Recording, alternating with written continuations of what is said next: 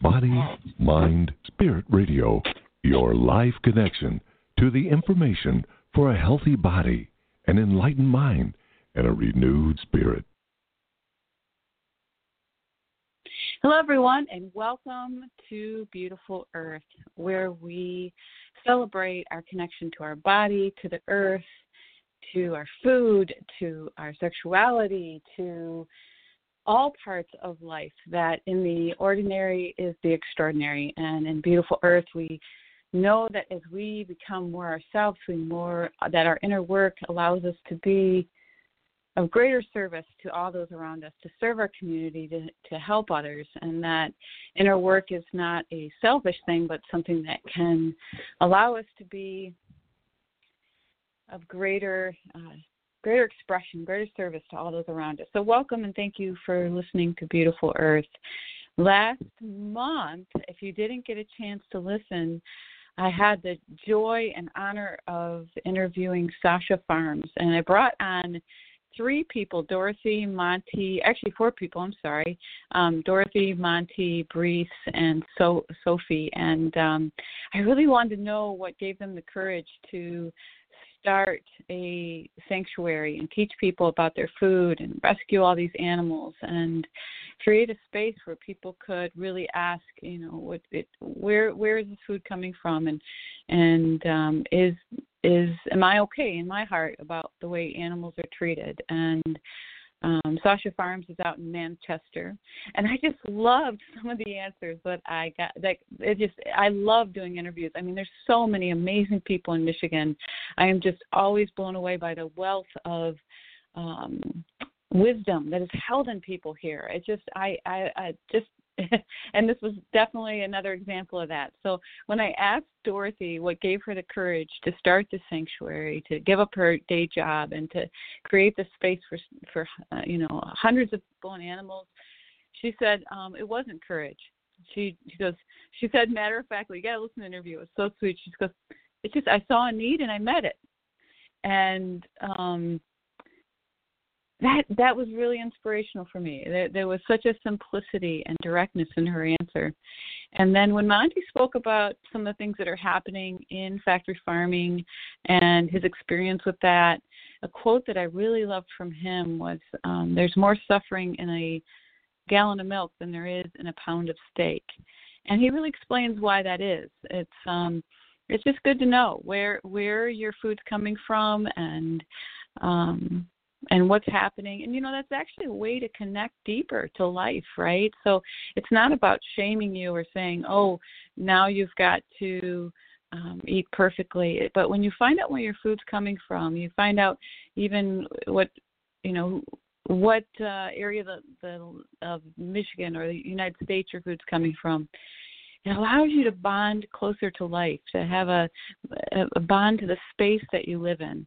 And um so, whether you really want to change your eating habits or not, finding out about your food is a way of feeling that connection, actually feeling how supported you are. When you when you really see the the incredible work that had to go into eating that packaged sandwich or um, eating that drinking that um, tea that you're drinking it, it really gives you a sense of how much is going into you staying alive, that you're not just on this earth, but of this earth, and that there's all these factors that are going into you just you just thriving. It's like it's hard not to feel loved, and it's like kind of the symptom of it when you start exploring that. It's like wow, all this to just have this this tea in my hand or this packaged packaged sandwich. All these beings, all these people, all this work had to go into that and then and then it invites you into gratitude because you start going wow, there, there's there's so much that that I could just dismiss all these things that are around me because I really want the bigger house or I want this condition to change in my life. And as you allow, just even through food, you allow that gratitude to see where it came the things that you buy at the grocery store, really seeing what farm that came from and what land that came from and what trucks brought it there and what people put it in the grocery store and what people planted that food and where did those seeds come from. And when you begin to sense those those connections that are already there And then you go into gratitude, like I said, that takes you into really a deeper experience of life or the universe or creation or God, whatever your word is for it. So when I interviewed Sasha Farms with Monty and Dorothy, it was really inspiring to hear how they, you know, they didn't know the how. They didn't know how the whole farm and everything was going to unfold. But what they did know is there was a need and they met it. What they did know that there was this whispering on their heart and they followed it. You know, because our our intuitive guidance, our gut guidance, it's, it's just never going to give us step two, three, and four, right? It's only going to give us the next step. And you actually cannot feel that step if maybe you're thinking your answers are outside of you. A big thing to take into maybe a nature walk or just to sit, say, I have the answers within me. And even though your mind will say, No, you don't, you you know, maybe your mind's really cruel and say, No, you don't, you're stupid, or No, you don't, you know you've messed this up 10 times. You know, the mind can be really, really mean. But if you just ask that mind to be quiet for a moment, or just, it's okay, there you are, mind, it's okay. And you go, I have the answers within me. And you sit still for a moment, or you go for a walk around your neighborhood. I have the answers within me. That really invites you to feel your gut and to feel your heart. And as you practice that, it's a you know simple in principle, advanced in practice. As you practice that, then life begins to change incrementally, moment by moment. See, everyone's looking for that big bang for things to change, and they really don't. When I bring on, I just really, I, I'm truly, I hope you can feel it from me. Really excited to bring on Brian. He's just his energy is wonderful, and he's his book about John Fetzer is it's a really incredible story and an incredible journey. Another, it's, it was so inspiring reading it, and it really. Um, I'll, I'll get into that more, but I'm just giving you a little appetizer right now. so back to moment to moment listening. Um, as you do that, like I said, some, very simple, but advanced in practice because it really takes doing that right four, five, six times a day. You know, even just three times a day would make a big change. Stopping taking a breath. I have the answers within me. And what is my gut telling me? What is my heart telling me? And breaking that hypnotic conditioning that says my answers are in um, maybe a psychic or maybe a um, this this book or maybe so and so knows better than me. You definitely can receive reflection. You know, you go in the mirror and you look in the mirror and you get a reflection, right?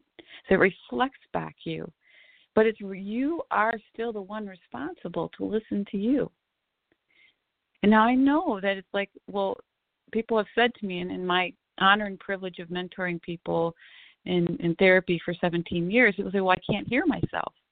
Well, if you haven't been listening to something for your whole life, yeah, it takes some practice of slowing down and going, okay, even just acknowledging I can't hear my gut, I can't hear my heart. But if you do it for a couple of days, you begin to hear the whisper because that's the way creation, the universe, or God speaks to you. You have a direct, and so when you have placed your power outside of you, eh, begin to listen, knowing that you know better for you more than anyone else. And we need community, we need reflections, we need mentors to reflect back to us. So as you look in that mirror, you get to kind of see where you are, right? but you're still the one responsible to take the next step. You're the one responsible to to move in a direction that is nourishing to you, to move in a direction that's true to your heart and to your gut. See, many people would rather be mediocre and stay in that complaining energy, keep on complaining, than move towards something greater, than move towards the unknown because in that complaining energy in that bemoaning energy that's familiar right? As i keep keep complaining about my partner that i don't like or i keep complaining about my job maybe internally. I know for me i'm an inward complainer. Like i i don't say it out loud. Like i i i've in the past had a sense of pride about that. You know i don't bemoan outwards but inwards i can feel myself complaining. And then as i say well you know what? Do i want to stay in this complaining energy? And then that's familiar, right? And and sometimes that means some friendships you have to put some distance because maybe all you do is complain. All you do is talk about other people. And so we'd rather fit in than be free. We'd rather stay mediocre than move into our true greatness. That's everybody. There's nothing wrong with you if you notice this in yourself. That's everybody. It takes courage to um, open up, to move to move out of your current way of thinking or paradigm. And so that's why I really loved Sasha Farms last month because Monty and Dorothy they started the farm in the 70s and 80s and and um you know were labeled and called you know it's because it's very weird to go and create something like that. I also love when we bring Brian on when we talk about John Fetzer and his courage to really move towards what was true to his heart, his his a man in corporate America. That that just blows me away my dear friend Dave Tuscany, he he's you know he's definitely somebody I know that has had the courage to do that. But I don't see a lot of men that um I know they're out there, but I, I like to for men to in, in the corporate world and all the incredible um confinements around emotional expression that men have and and so when a man chooses to move towards something a little unconventional. And it really and, and towards his heart it really impresses me. If you'd like to enter, listen to that interview last month it's well worth it. Um i remember brief i'm just looking here because i again just so amazed at, at, at the wisdom that came through on that interview. Um just want to make sure i one more thing i i know i can hear it I can hear it in the back of my mind but i it was um Oh, I, yeah. Brees talked about um, how he was really um, did a beautiful talk about in that interview about the connections, and um, I know I just did a little talk about that as well. But he he really explained how connecting to our food and to um, animals and the earth were um, inviting us into more peace and more happiness. So. So that is last month's interview, and um, you can click on the archives uh, and let um, let yourself enjoy that uh, that wisdom that's held in last month. Hmm. All right, so like to move into this month on Beautiful Earth and talk about is written by Brian Wilson, PhD. It's uh, John E. Fetzer and the Quest for the New Age. And I want to talk a little bit about Brian, and then I'll have Brian talk about the book and then just see where that unfolds. And just give me a moment here. There we go. So, Brian C. Wilson is the author of the new book, Johnny Fetzer and the Quest of the New Age Brian is a professor of American Religious History in the Department of Comparative Religion at Western Michigan University. He holds a PhD in Religious Studies at the University of California, Santa Barbara. After writing an award winning book on serial inventor and leading Seventh day Adventist of his time, Dr. John Harvey Kellogg the Fetzer Institute invited Wilson to write a full length spiritual biography of its founder, John E. Fetzer. The Kalamazoo based Fetzer was a radio pioneer, media mogul, and longtime owner of the Detroit Tigers baseball team. But what most people didn't know was that Johnny Fetzer was quietly behind the scenes a significant figure in the consciousness movement and a spiritual seeker of the, for more than 60 years. He sought out ways to open the doors of higher consciousness, spiritual empowerment, paranormal insights, and energy medicine to, to humanity through spiritual studies, science, and the influence of wealth at at his disposal. In John E. Fetzer and the Quest of the New Age, Wilson not only explores the evolution of Fetzer's beliefs, but how he put them into action by permanently endowing three funds that will foster research into the science spiritual interface for years to come and help cultivate a more peaceful, loving, and inclusive world on the, founded on the principle that we are all connected through one infinite force. Oof, all right, so let me just switch over here and bring on Brian. Takes me a second. There we go. Welcome Good morning. to Beautiful Earth. Good morning. Thank you. I'm great to be here. yeah, it's really I'm really grateful that we get to learn about this all this work that you put into this book and about her and um yeah, so thank you so much for for my pleasure. Um, yeah, for sharing your wisdom and all the work that you I mean this is such a resource that you're providing for people. Um so can you tell us about the book? Mhm. Well, as you mentioned, uh, John Fetzer was a Michigan businessman uh, who took a small radio station in Kalamazoo, Michigan, uh, WKZO. It's still on the air, and he basically built that into a media empire uh, with uh, radio uh, and uh, television and cable. And he also owned the De- uh, um, Detroit Tigers baseball team for almost 30 years. So he was a tremendously successful businessman and by the time he died, he was uh, one of the 400, 400 wealthiest people in the United States, according to Forbes magazine. So very successful. But what really interests me, since I'm a professor of comparative religion, is that parallel with his business success, he was also on this lifelong spiritual quest. And he basically delved into all sorts of interesting metaphysical traditions. And so the fun thing about the book is you get to learn not only about Fetzer's life and Fetzer's journey, but also about uh, metaphysical movements and other spiritual movements in the Midwest during the 20th century. So if you're interested in those topics, this is a great way of, of kind of introducing yourself to a wide variety of these different metaphysical movements. Yeah, yeah, and I found that that it really um, highlighted what was happening in the Midwest. Can you speak on that? Like I've always had mm-hmm. a feeling about the Midwest and and I've always said, but it, I didn't have the, the you know the research to back it up of how much I love this area. And I always said the darkest of the dark, and it's got the lightest of the light. And I put it, yep. you know, in my terms that the dark served the light in this area, and it was like the there was just such a. Can you speak about that? Um, mm-hmm. You spoke of that's all the the metaphysical movements in the Midwest.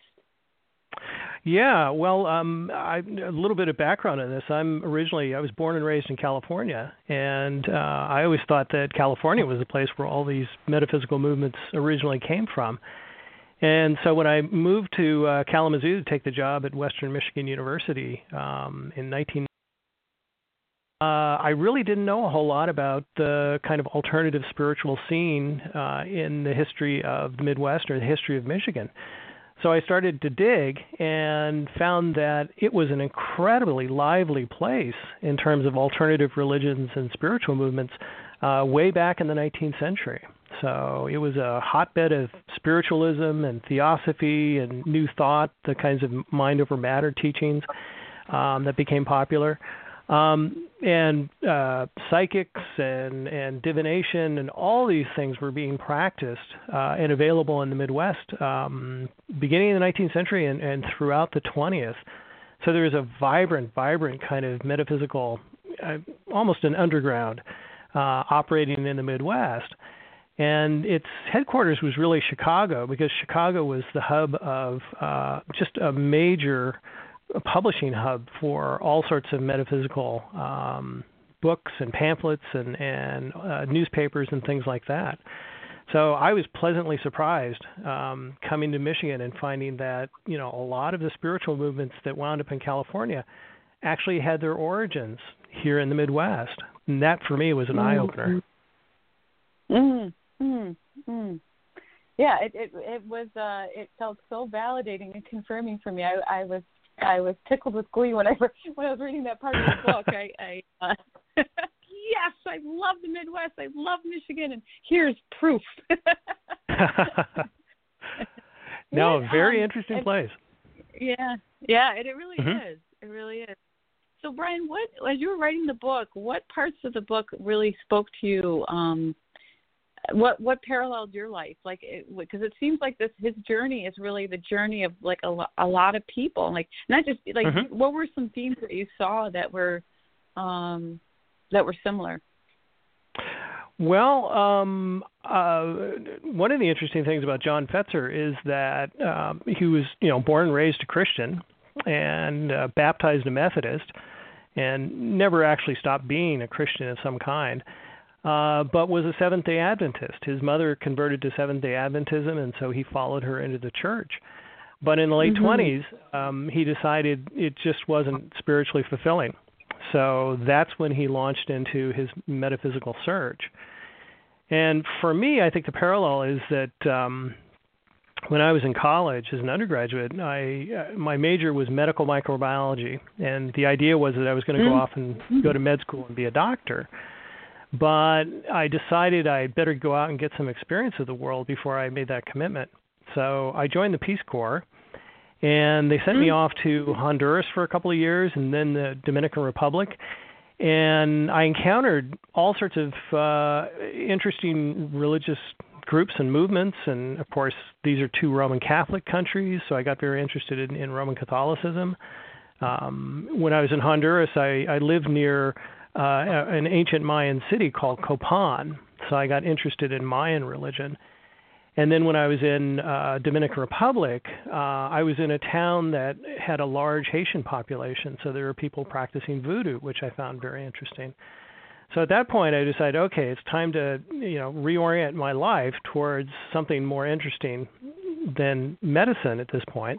And so that's why I came back and got a PhD in religious studies, and basically have devoted my life to the mm. study of the new religious movements ever since.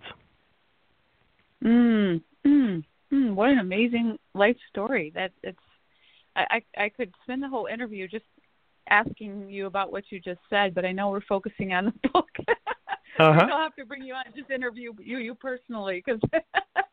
oh, I'd be I, happy. Um, yeah, happy to.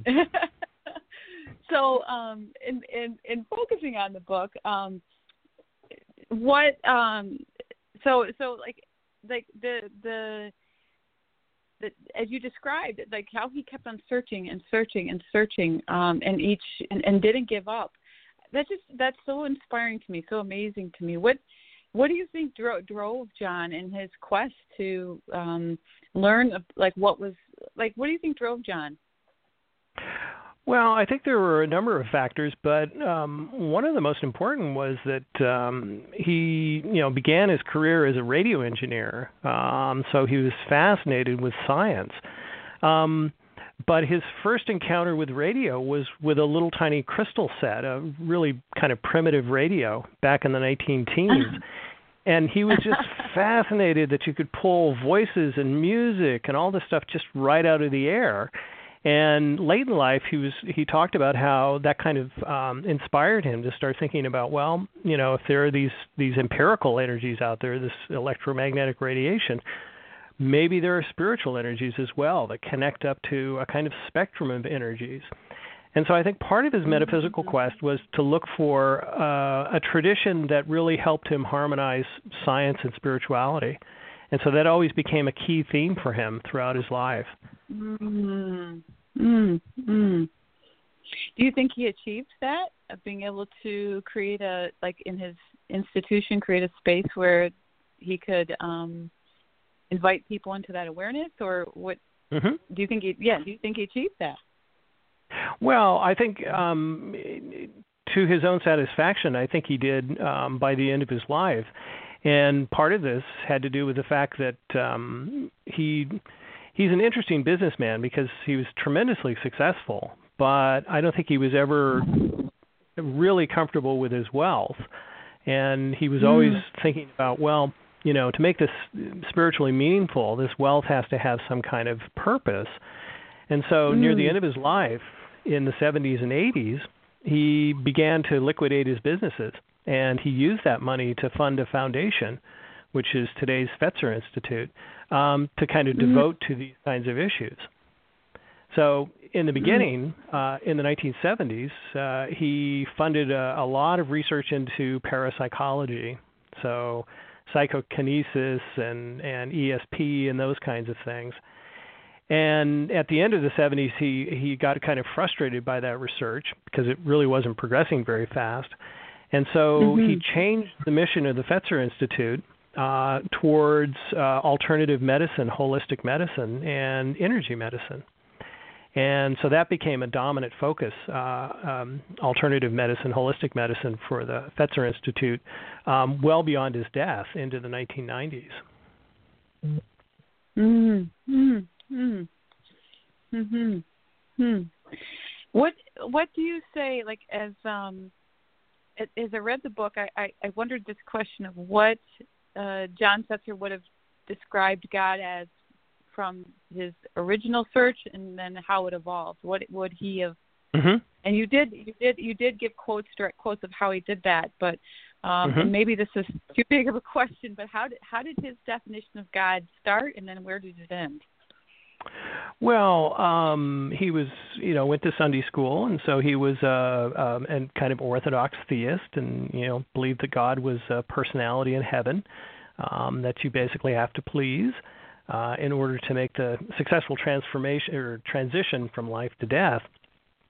And over time, again, that kind of anthropomorphic God didn't quite fit with his spiritual and scientific worldview that he was developing. So he really came to uh, a kind of monistic position that the universe is simply all spirit and that there's a great central source, a kind of non anthropomorphic God at the center of it, emanating mm-hmm. out these energies. And he always thought in the metaphor of energies, these spiritual energies.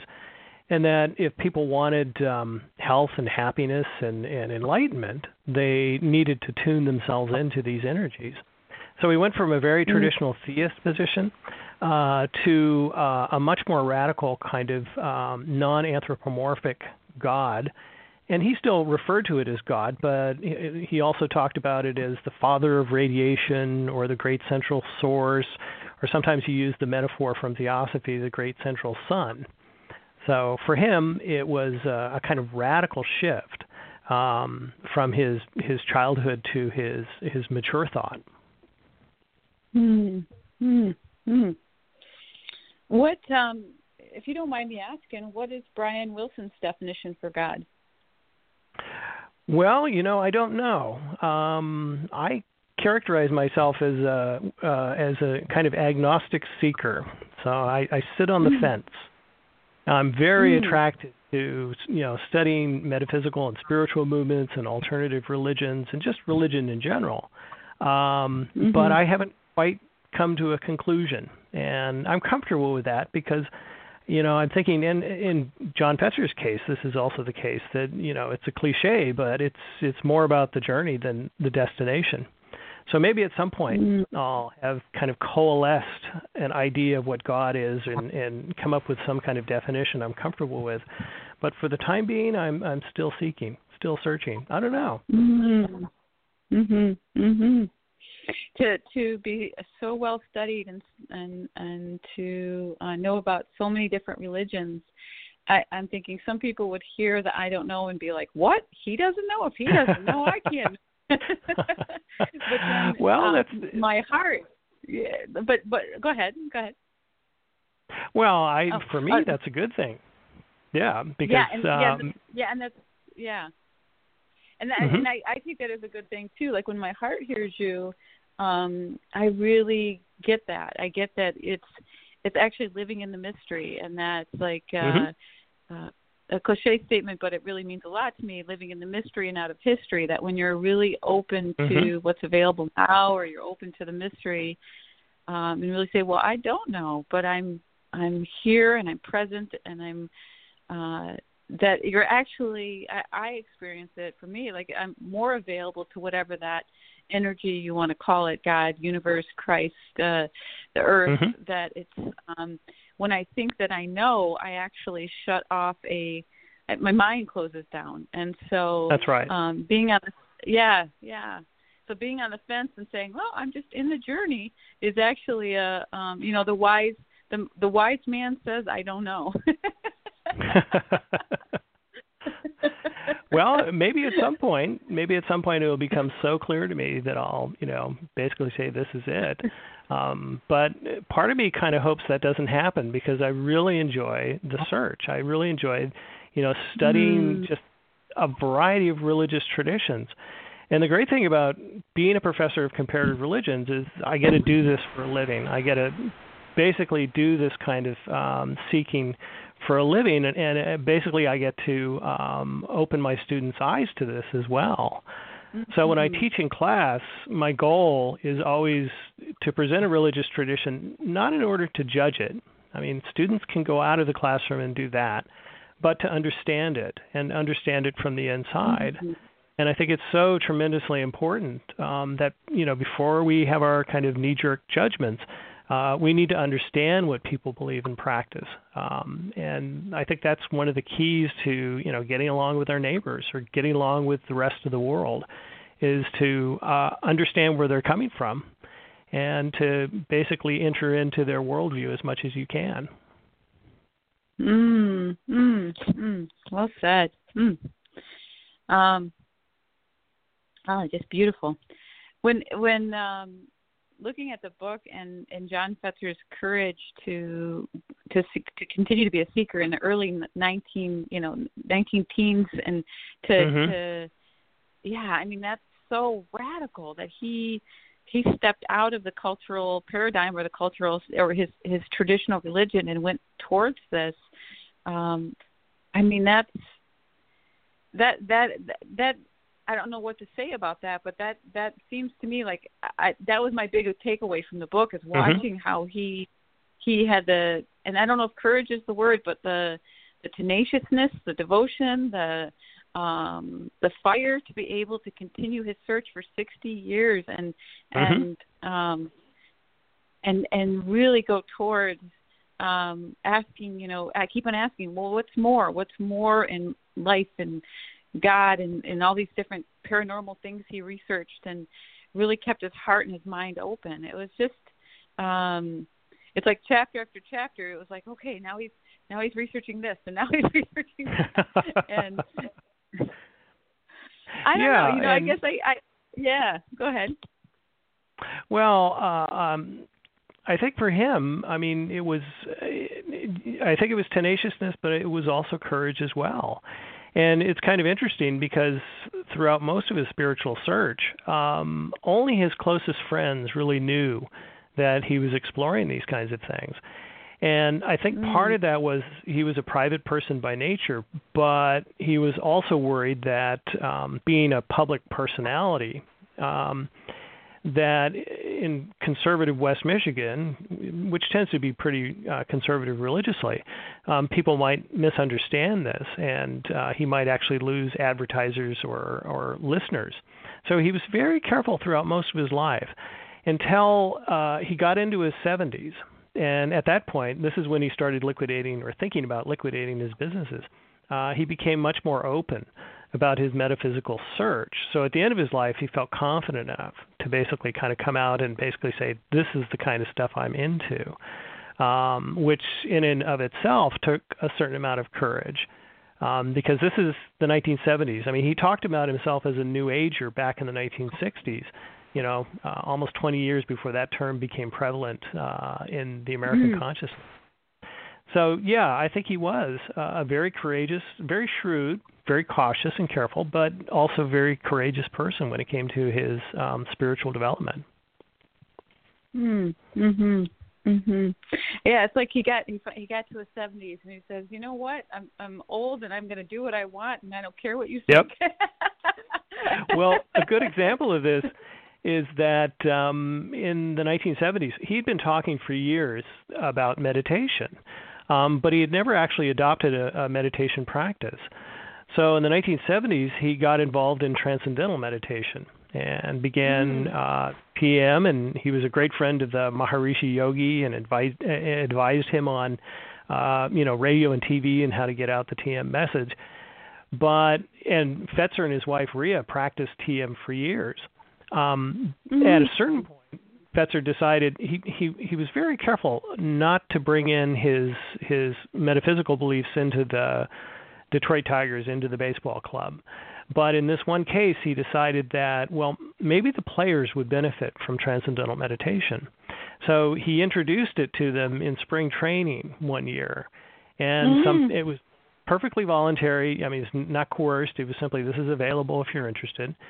And three or four of the players took it up and began practicing it and found it was tremendously useful um, not only in their lives but also in their in their game.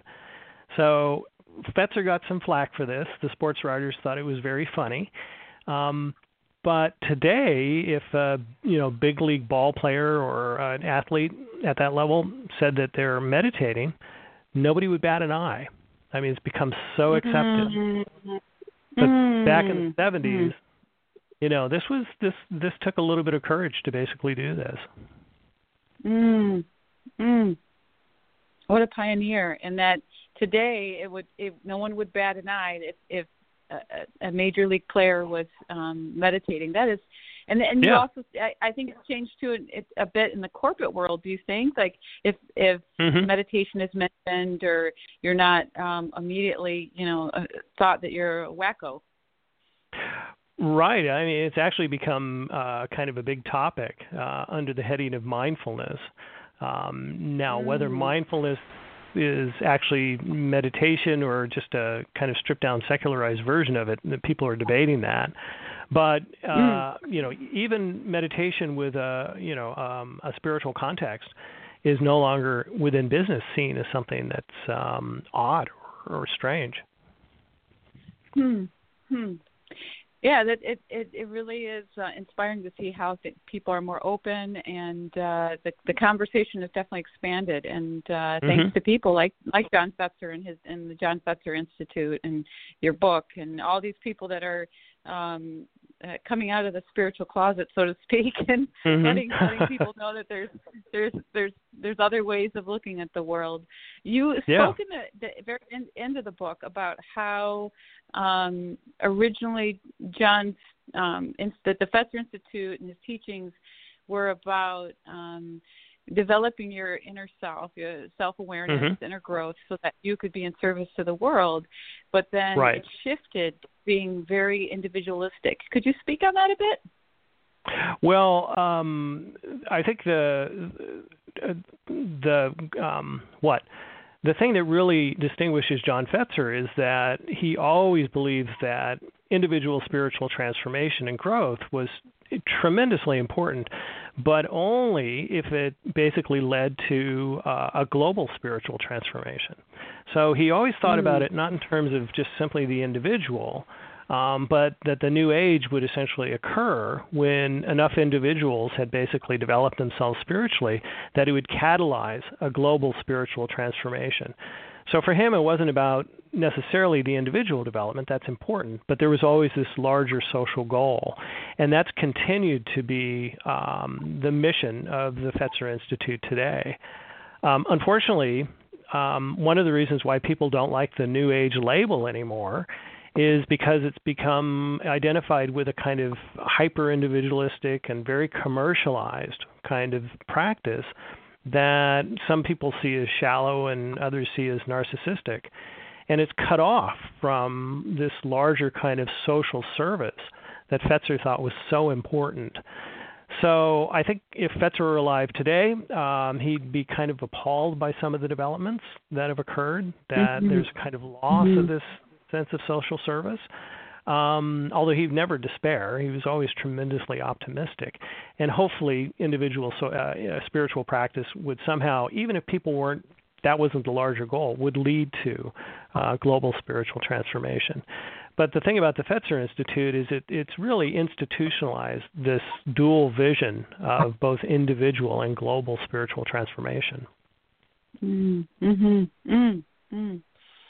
It's um so the yeah, and I I'm happy to hear that the Fetzer Institute is still keeping that focus and um and embodying what uh John originally was was hoping to bring forward and that's and and that they're not moving into a spiritual narcissism or spiritual bypassing that is so I feel too so prevalent that it's Mm-hmm. it's like well how how is your inner work moving you into love and action how is it helping Right. you to be in service to your your family and to it's like i i see so many people that are asking what's my purpose what's my purpose while their their loved one in front of them is suffering or their neighbor is suffering i'm like um you've got people around you that need help Mhm. that might be your purpose right now There you go. and like yeah. it's like it's like there's not a there's not a um I don't know. There's like the it, it baffles me that it's like unless there's a lot of Facebook likes or there's a um you know the next big thing that they a person it's like no your purpose is to love and and to be of service mm-hmm. and that's and and yes your inner growth is important but it's um yeah i think he would be appalled too because i know i am i am pretty appalled at at at um how I not only spirituality, but I for me I believe that like I see religion separating people. That's like, well, let's just mm-hmm. pray for them. Well, yeah, prayer is powerful as heck, but maybe maybe if you actually did something or took action, that would that would be really helpful as well. Yep. so no, no, I agree. Um, yeah, yeah. It's um what do you what do you the term spiritual bypassing? I think it was originally spoken by Robert Augustus Masters. How do you define that? Um, I, I've actually not heard the term spiritual bypassing. Yeah, spiritual bypassing, where you um, just um, kind of put pink paint on a you put pink paint out over an issue that's happening. Oh, just send them love and light, or just put it. in Oh, I see. I see. Yeah. Yeah. After school Or- shootings, there's always thoughts and prayers. Yeah. Yes, where I'm not just. I, I think prayer is very, very powerful. Or Mhm. um, somebody feeling emotion, and rather than looking at it directly and having a healthy psychological grounding, they just Right. kind of uh, ignore that it's there, and and um, either use religion or spirituality to kind of ignore ignore the Mhm. red flags that are happening inside of them and outside of them. Well, I think what uh, it does is it creates a greater sense of helplessness. Of you know, we're we're so Mhm. overwhelmed by some of the big issues today, you know, political issues or environmental issues or other things, um, that it's easy just to kind of turn inside and and try and ignore the world. Um, so I think the spiritual Mhm. bypassing is a good it's a good metaphor because that's exactly what you're doing. You're you're bypassing the the immediate problems and not taking action. But you think you're doing something by doing prayer or meditation or whatever. Um, but that in and of itself, of course, is it, it it's spiritually motivated action that's important, not just spirituality. Mm-hmm. And I think that's key. key. Spiritually motivated action. Oof. hmm Ooh, that's a powerful. Okay, I'm gonna quote you on that one for next month. Okay, great. I like that. yeah. yeah. Yeah. Um, mm, mhm. What do you? I, and I also like that you pointed out that it if you're if you're praying, praying, praying, meditating, meditating, but not taking spiritually motivated action and not not action that's inspired by fear or worry or trying to Mhm. fix another, but spiritually motivated action. And if you're not doing that, I love that you pointed out that creates a sense of hopelessness and helplessness in people. Like, because so Yes. many people are living in that state of hopelessness right now. It's it's it's an epidemic. Yeah, yeah, and I I really see this. Um, my wife is a professor of environmental studies, and the the the the what the impending catastrophe of climate change. It's hard to get people motivated. She works with um, uh, religious groups and congregations that um, do environmental projects, and so for her, it's you know how do you get congregations motivated to do this in the face of uh, just the enormity of the problem.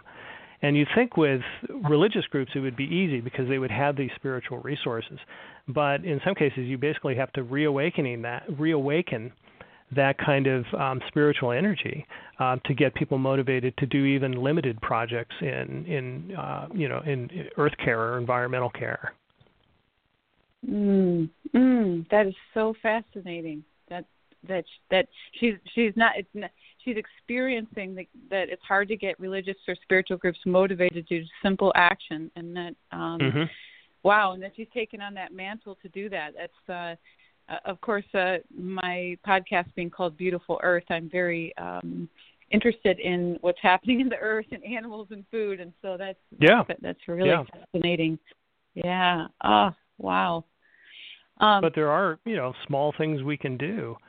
Um, I was listening to your intro about um, knowing where our food comes from, you know, and that's so Mhm. tremendously important uh, because there you can actually take direct action and, and effect change.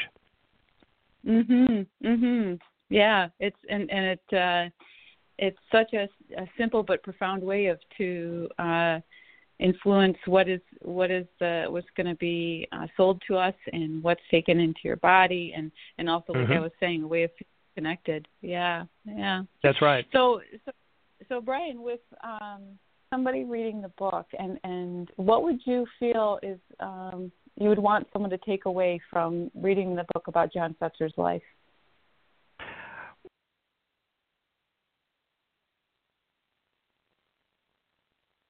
Here is that you can combine business and spirituality in a in a uh, um, a healthy way, something that leads mm. to a mm. great kind of spiritual purpose. Um, so I think that's tremendously important. Um, John Fetzer was tremendously wealthy, but he also lived a very frugal life um, because he always thought it was, you know, it's it's the mission, it's not the money. The money will. He always said that money was energy, and it was energy mm-hmm. to do work in the world, and the work can be good or it can be bad, and it really depends on the spiritual intention behind it.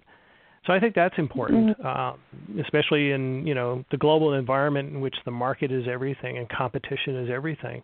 Um, there's a higher kind of, uh, hopefully, a higher purpose for all.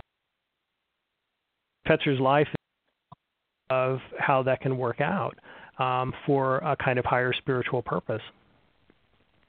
Mm. Mm. Mm. Oh, well said.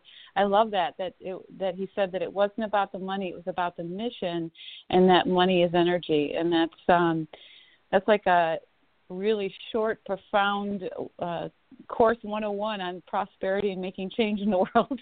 mm-hmm. Yeah. go towards yeah. see a need, see a need and meet it, and go towards a, have a mission in your life, and know that money is energy. And um, yeah, boy, did he demonstrate that in his living and yeah. what he was able to accomplish. Hmm. What do you feel? So, so um, if people want to read the book, where can they get the book?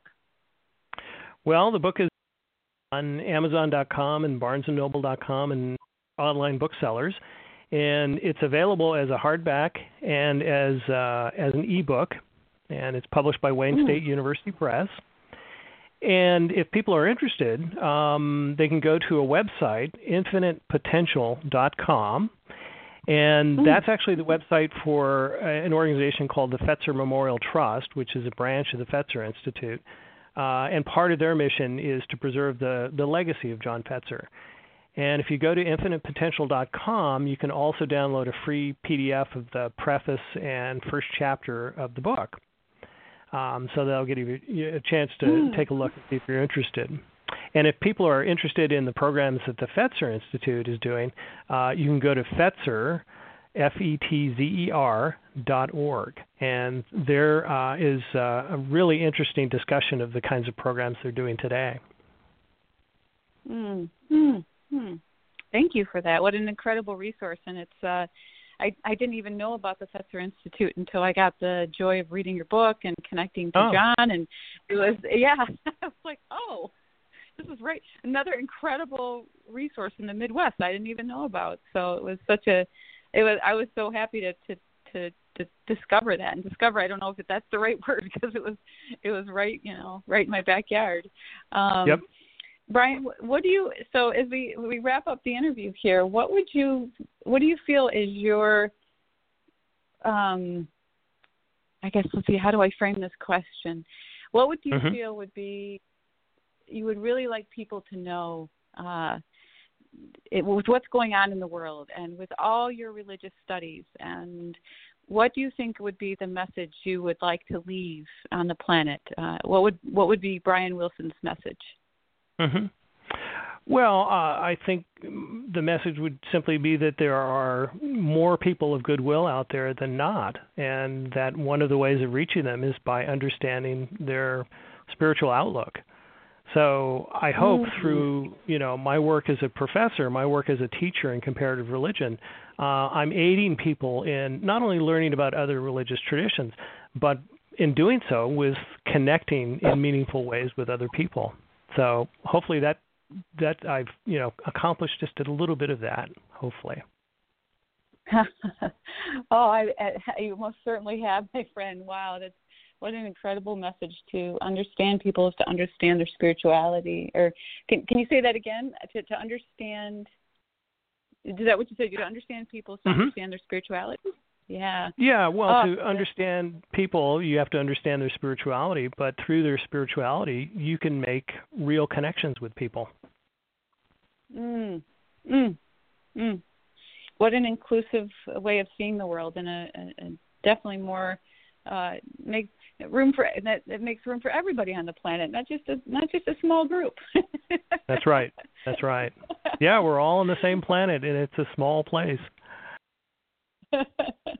well, thank you so much for sharing this wisdom and writing the book, and I hope to um, do My another pleasure. interview with you.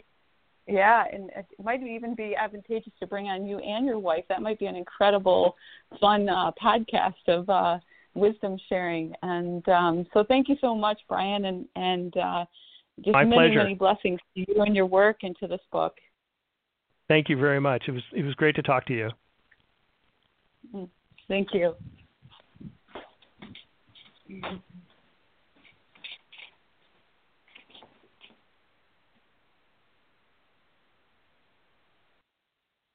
All right, everybody. That was Brian Wilson with the book uh, written about John Fetzer's life, and I really enjoyed that interview. It really, I really learned a lot. I hope you did too.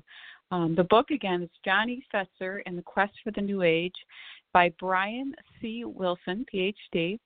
And like he said, you can go on Amazon. You can go and uh, Infinite Potential is the website, and if you Google that, and you can get the first chapter of the book. Um, and I really think if you if you're listening to this and you know any men in your life that would like to be inspired that it's possible to really go towards if they they're maybe a little cautious or scared about going on their spiritual path and they want a little uh, be um, an incredible living example and mentor. I think Johnny Fetzer is a great example, and I think Brian Wilson is an incredible example as well. Very inspiring men. And um, I know I bought the book actually for a few of the ma- friends, and I think it's great for women too. But I just was really touched by that, and um, I'm really grateful for this interview and and really showing me that uh, it really inspired me to uh, understand uh, understand people deeper, and I hope it, it, it did that for you as well.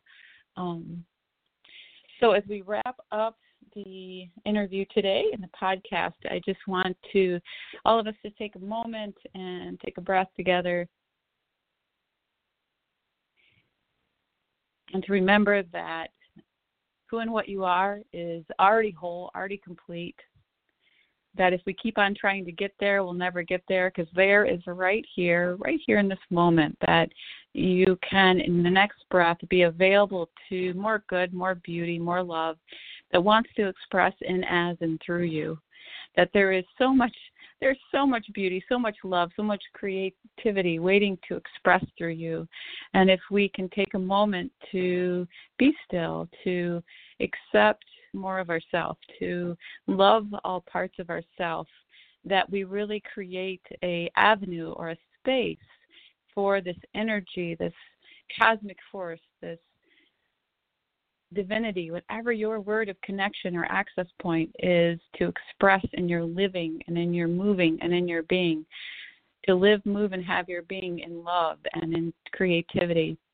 But for me, I also believe it starts with acceptance, and that is you you stop playing an energetic ping pong match with the conditions around you or the pain, the incredible pain inside you, and you bring the ointment of acceptance or the willingness to see that pain or that condition around you with compassion, or as Brian said, understand, be willing to understand things to not have the mind so locked in trying to wrestle that pain to the ground or wrestle that condition you don't like to the ground. And as you bring the ointment of understanding or compassion or acceptance, again, you create an opening, an availability, a receptivity of not trying to get but to let, and not trying to heal but to reveal. And you allow a space for miracles to occur. And whether you put the word miracle or creative intelligence, knowing that a cut on your arm knows how to heal without you telling it what to do. And right now, if you even breathe into the energy that is beating your heart, you begin to access an intelligence and harmony and order that is constantly wanting to happen in your life, my life. It's it's there. It's waiting. It's it's it's in us all. Nobody's broken, and there's no throwbacks in the bunch. You're not a mistake. There is goodness waiting to happen in your life and through you. So thank you so much for listening to this interview. You can go to my website if you'd like to uh, work with me or you'd like to join in the self acceptance process training. I get to mentor, I get the joy of mentoring you for a year.